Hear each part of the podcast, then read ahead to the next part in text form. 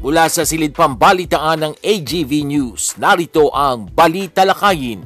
Tampok ang mga pangunahing balita ngayong umaga sa loob at labas ng bansa na susundan pa ng mainit na pagtalakay kasama pa ang gabay mula sa salita ng Diyos. Bali Talakayin at narito ang inyong tagapag-ulat, R. Vargas. Headlines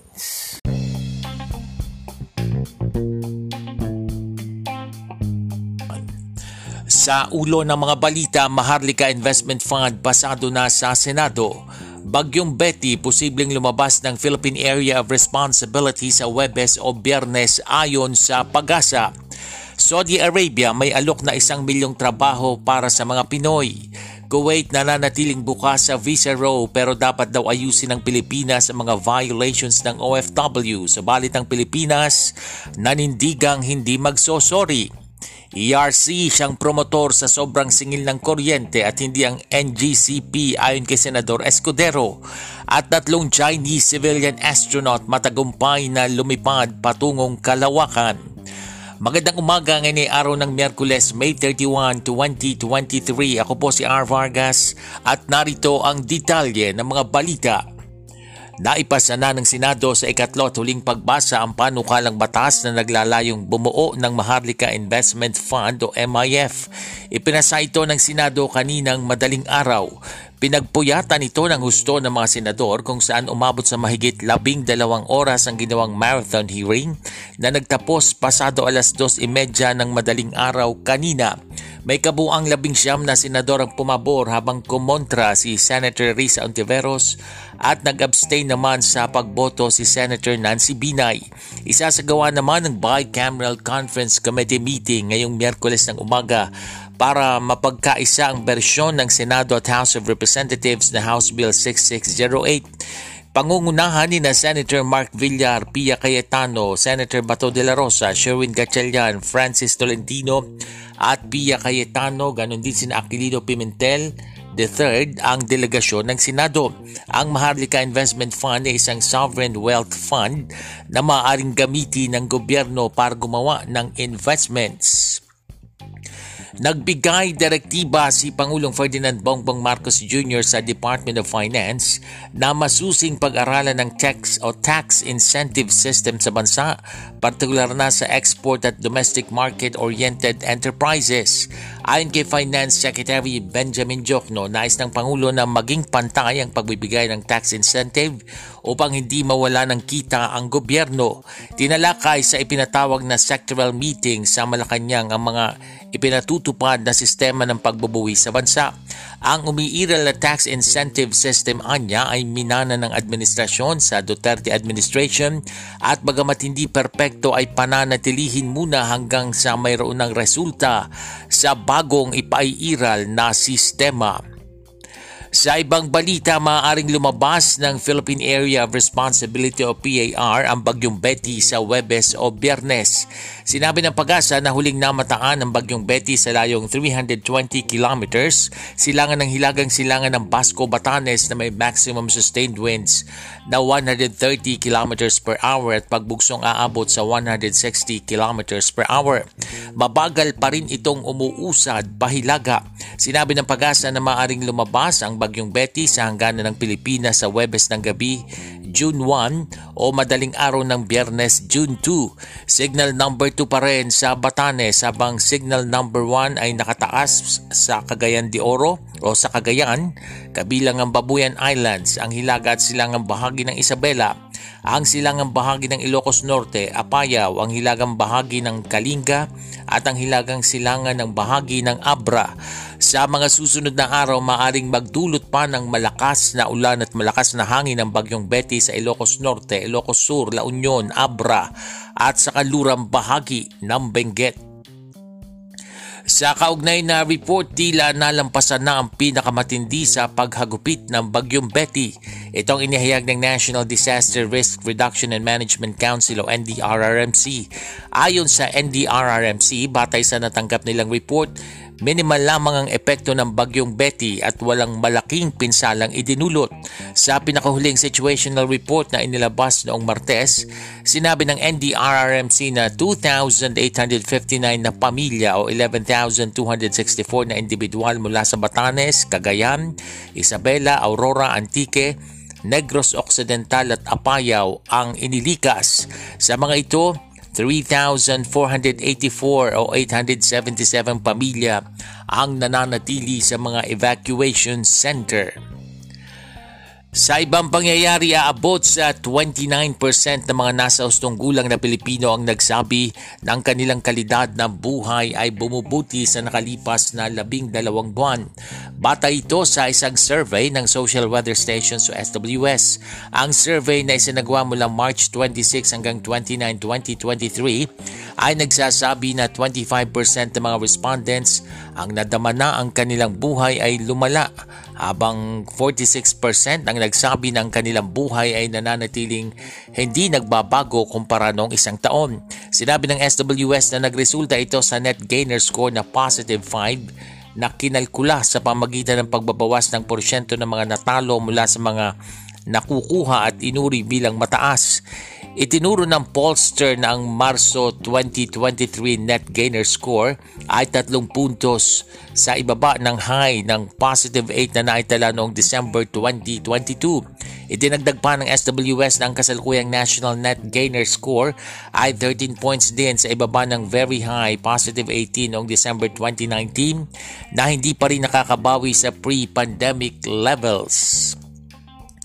Sa ibang tampok na balita, mag-aalok ang Saudi Arabia ng hindi bababa sa isang milyong trabaho sa mga manggagawang Pilipino habang nakikipagkompetensya ito sa mga kapitbahay nito sa Middle Eastern para sa skilled manpower. Ito ang sinabi ng Department of Migrant Workers sa DMW.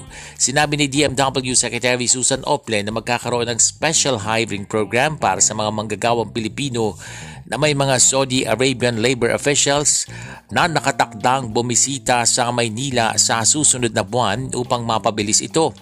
Nakapagtatakang walang kinatawan ng Kuwait ang dumalo sa Asia Gulf Cooperation Council Senior Official Dialogue na pinangunahan ng Pilipinas sa Bonifacio Global City sa gitna ng alitan ng Maynila at Kuwait sa visa para sa mga manggagawang Pinoy. Ngunit sinabi ng DMW na susubukan ng isang Kuwaiti minister na makahabol sa huling dalawang araw ng pulong. Nauna nang sinabi ni Ople na ang posibilidad na magsagawa ng Joint Special Hiring Program ay itinaas dahil sa pagtulak ng Saudi Arabia na paunlarin ang sektor ng turismo nito. Inihayag ng bansang Kuwait na nananatili itong bukas sa pakikipagnegosasyon sa Pilipinas kung susundin ito ang mga hinihingi ng Emirate. Itong sinabi ni Deputy Minister of Foreign Affairs Mansur Al-Otaibi sa gitna ng Worker Protection Row kung saan nagpataw ang Gulf State ng visa visa ban sa mga Pilipino. Ngunit kabilang sa mga kondisyon ng pag-amin ng Pilipinas na nilabag ng embahada nito ang mga batas ng Kuwait at ang Vienna Convention on Diplomatic Relations. Binanggit ng lokal na media ang sinabi ng Deputy Minister. Gayunman, sinabi ng Department of Foreign Affairs na nilinaw ni Pangulong Ferdinand Marcos Jr. ang kanyang posisyon sa issue na muling igiit na dapat manindigan ng Pilipinas sa mga tuntunin ng pagprotekta sa mga Pilipino sa ibang bansa. Kaya hindi hihingi ng paumanhin ng Pilipinas sa pag-aalaga at pagbibigay ng tirahan para sa mga takas na Pilipino sa Kuwait kahit na sinuspinde ng Gulf State ang pag-issue ng bagong entry visa para sa mga manggagawa at manlalakbay mula sa Pilipinas. Sa ibang ulat, ang Energy Regulatory Commission o ERC ang dapat sisihin at hindi ang National Grid Corporation of the Philippines o NGCP sa umano'y sobrang singil ng kuryente sa mga consumer. Itong tahasang sinabi ni Senador Francis Escudero. Paliwanag ng Senador ang Energy Regulatory Commission ang dapat managot dahil wala naman umanong sisingilin ng NGCP sa consumer kung hindi ito aprobado ng ERC. Dagdag pa ni Escudero, inamin din umano ng ERC sa pagdinig sa sa Senado na ay naprobahan ang kinukolekta ng NGCP kahit sa mga proyekto na hindi pa tapos at atrasado. Una rito, pinare-refund ni Senador Sherwin Gatchalian sa NGCP ang mga siningil nitong bayad sa mga consumer para sa mga atrasadong proyekto. Sinabi ng Senador na hindi dapat ang taong bayan nagsasakripisyo sa pagpapabaya o pagpapabaya ng NGCP kaya hindi pa rin natatapos hanggang ngayon ang mahigit 70 proyekto kung saan anim dito ay may national significance o sadyang mahalaga sa bansa. Sa ibaing dagat, matagumpay na ipinadala ng China ang kanilang kauna-unahang astronaut na si Bilyan sa Kalawakan. Nakisabay ito sa Shenzhou 16 mission patungong space station.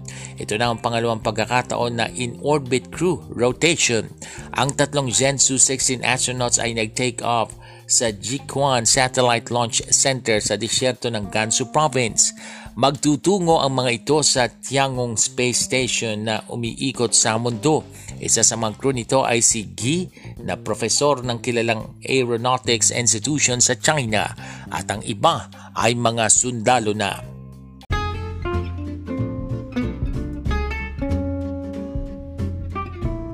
Balitang cute!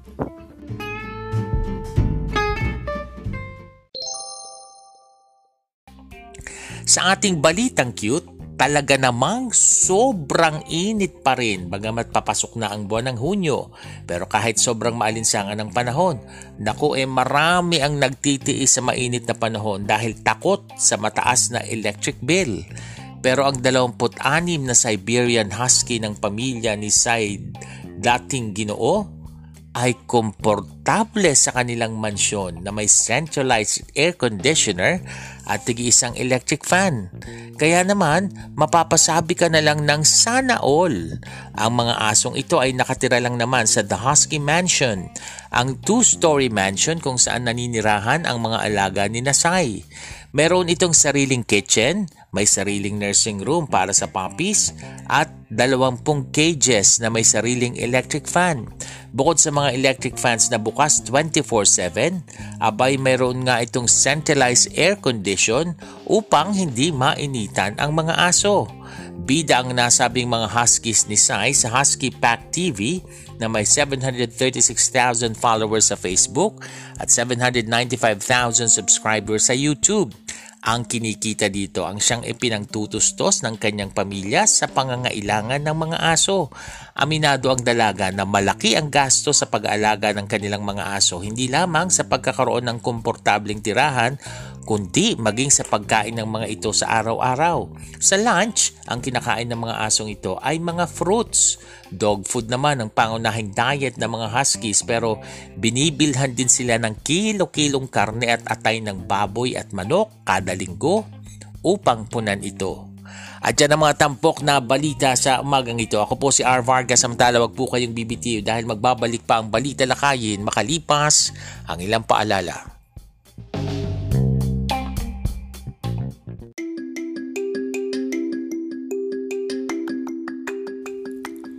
Paano makatitipid ng tubig ngayong tag-init? Isara ang gripo habang nagsasabon ng kamay, nagsisipilyo, nag-aahit, kahit pa kung nagsasabon o nagsashampoo habang naliligo. Buksan na lamang ito kung magbabanlaw na. Mag-recycle ng tubig. Ang pinagbanlawang tubig mula sa nilabhang mga damit o pinaghugasan ng mga pinggan ay pwedeng gamitin ng pambuhos sa CR panlinis sa garahe, pandilig sa halaman at panlaban ng basahan. Paalalang hatid ng programang ito.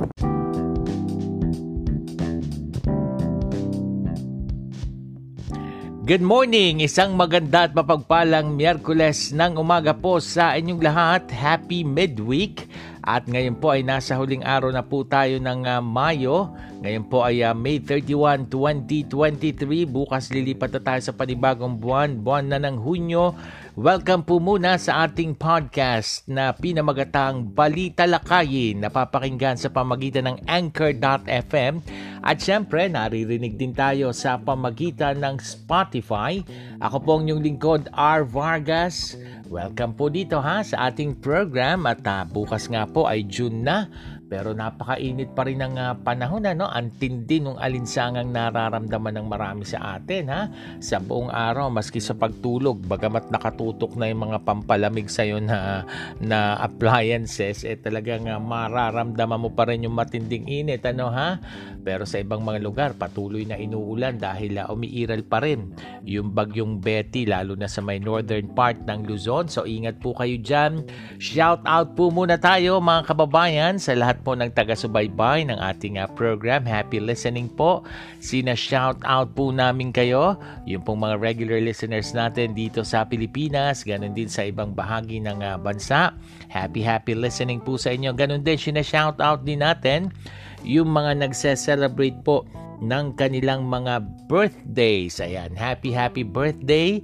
Ganon din yung mga nagse-celebrate ng kanilang anniversary and special occasion. Ayan, i ano po ninyo, i-share po ninyo ha yung uh, ating link ng program natin para po mapapak mapakinggan din naman. Ayan ha marinig din ng iba, lalo na yung mga nasa abroad, yung ating program. Maraming maraming salamat po. Dire-diretso na po tayo sa ating mga pagtalakay sa umagang ito mga kaibigan. Ako, ito ha, nagpuyat yung mga senador ha, hanggang uh, kaninang madaling araw, bukas sila Labing uh, dalawang oras itong kanilang ginawang marathon hearing para po maipasa itong uh, sinertify na urgent ni Pangulong Marcos na Maharlika Investment Fund Bill.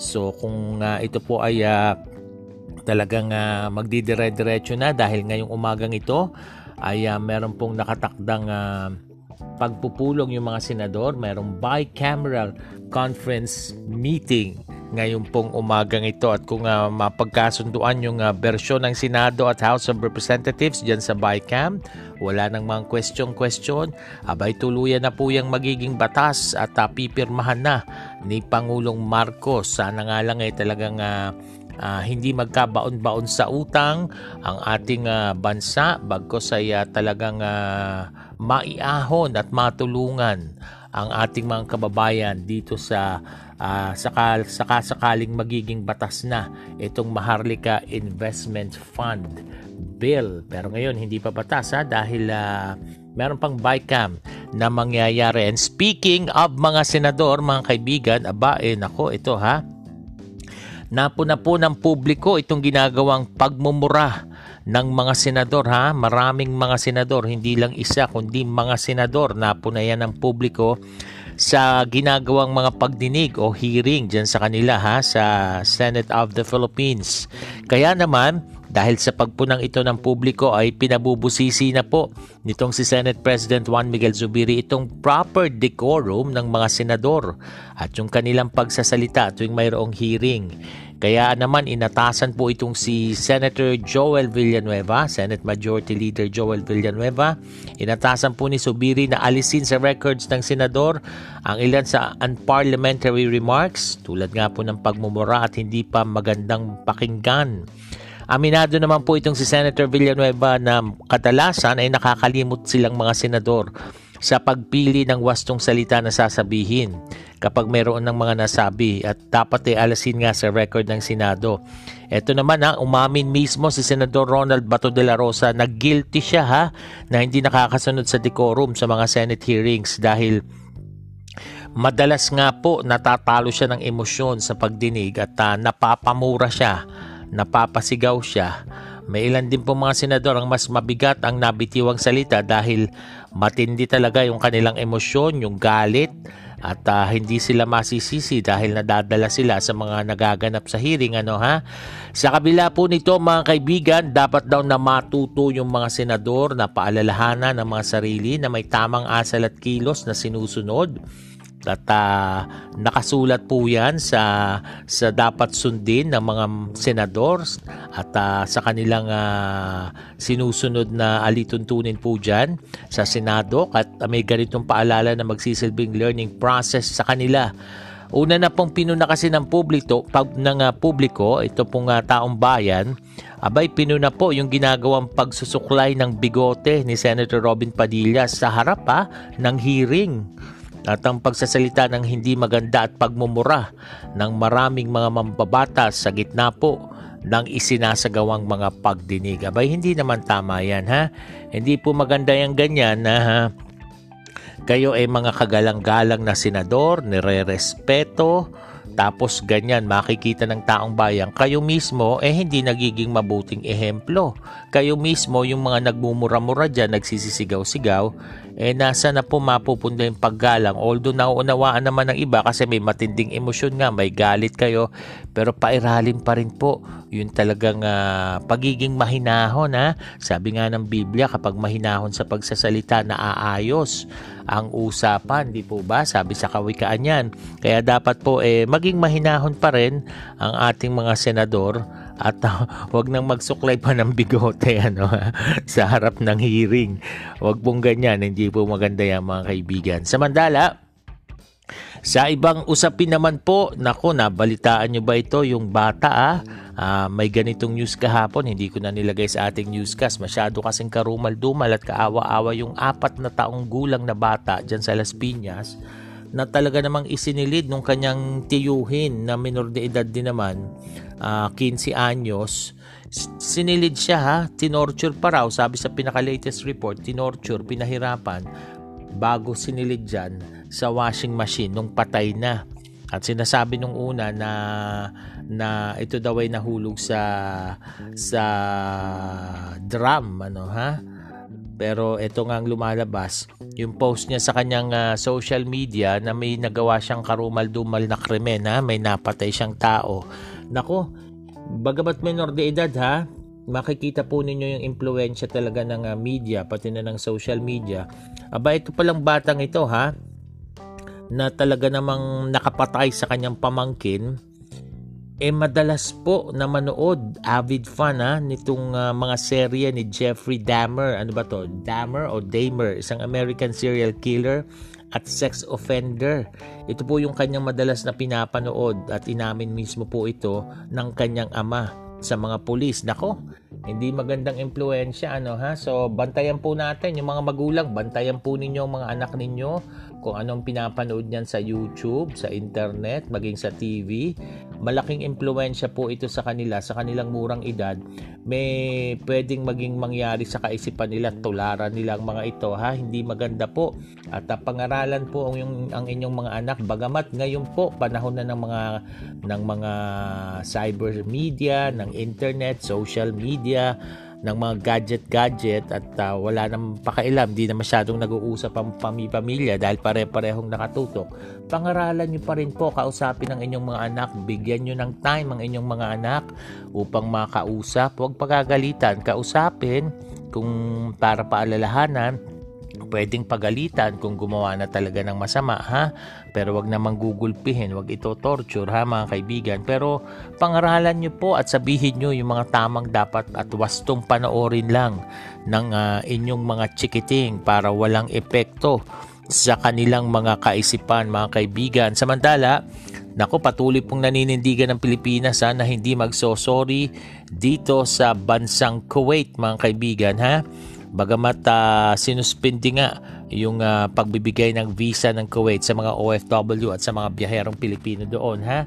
Hindi daw po magsosorry ang Pilipinas kahit pa sinabi ng Kuwait na nananatili silang bukas sa visa raw pero dapat daw umamin sa mga violations. Eh sila nga yung gumawa ng violation sa ating mga OFW. Kaya naman patuloy po ang paninindigan ng ating uh, gobyerno na wag magsorry Abangan po natin ang development sa mga pangyayari niyan. Ito namang ERC, sabi po ng uh, ah, Ateka, bago tayo pumunta sa ERC, kung ganyan ang Kuwait, di ba, nananatili silang uh, uh, gusto nilang tayo mag-sorry, eh wag po tayong mag-sorry. Pero ito ha, good news.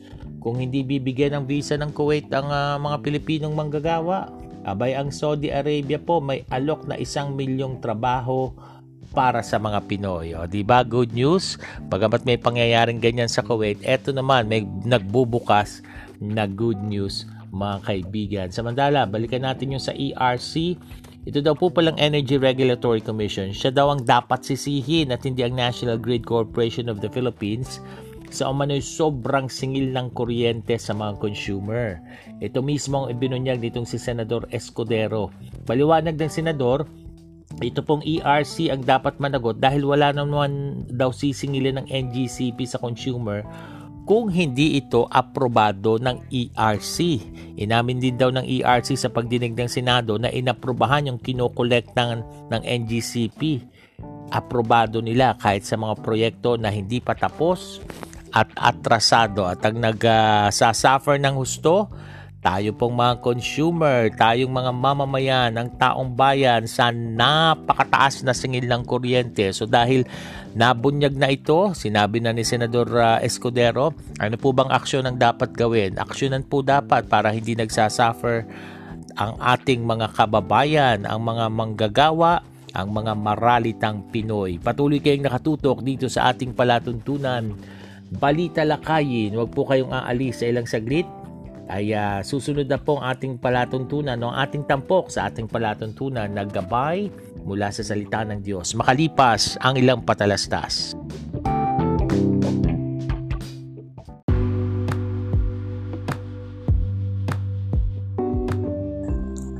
Kayo'y nakikinig sa Balita Lakayin, isang podcast na sumasayang papawid sa pamagitan ng Anchor.fm at Spotify.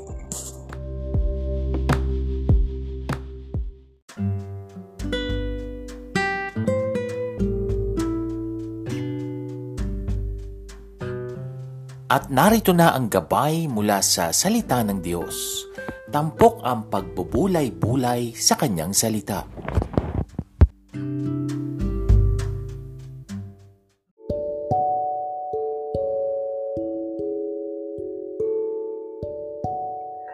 Patuloy po kayong nakatutok dito po sa ating palatuntunang balita lakayin. At this point, dumako na po tayo sa ating tampok na gabay mula sa salita ng Diyos.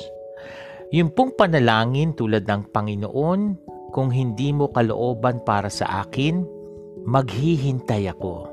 I will wait. Alam po ninyo makapagliligtas sa inyong puso mula sa maraming mga dalamhati. Matupad nawa Panginoon ang kalooban mo at hindi ang sa akin. Huwag po natin sundin ang ating puso. Bantayan po ito sa halip hindi po mapagkakatiwalaan yung ating nararamdaman. Huwag kang dumepende sa feelings. Ang puso, mapanlin lang po yan higit sa lahat ng bagay.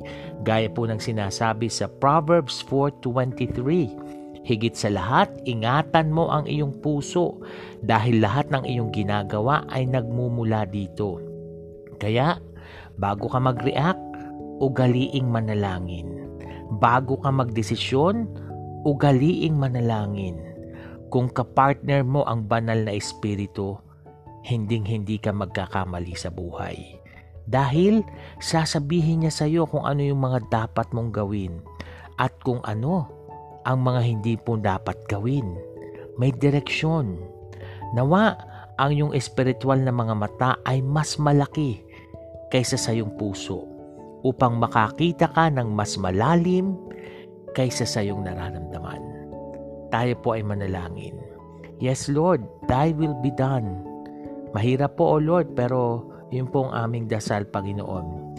At huwag kaming dumipende sa aming nararamdaman, kundi sa sinasabi ng iyong salita, ang aming patuloy na panghawakan at panaligan na sa iyong takdang panahon, tutugunin mo ang aming mga panalangin dahil ikaw ang Diyos na nakakaalam ng magandang plano mo sa amin. Thank you Lord sa pangalan ng aming Panginoong Heso Kristo. Amen. At dyan na po nagtatapos ang ating palatuntunang balita lakayin sa umagang ito. Muli niyo po kaming subaybayan sa susunod natin pagsasaying papawid. Ako po si R. Vargas. Pagpalain po tayong lahat ng ating Diyos. This podcast program is open for advertisements and commercials, for blogs and announcements of your upcoming events, and even for political ads at a very low rate. Avail now of this promo. You may contact 0920-745-8869 for details or send your queries to arvargas0521 at gmail.com.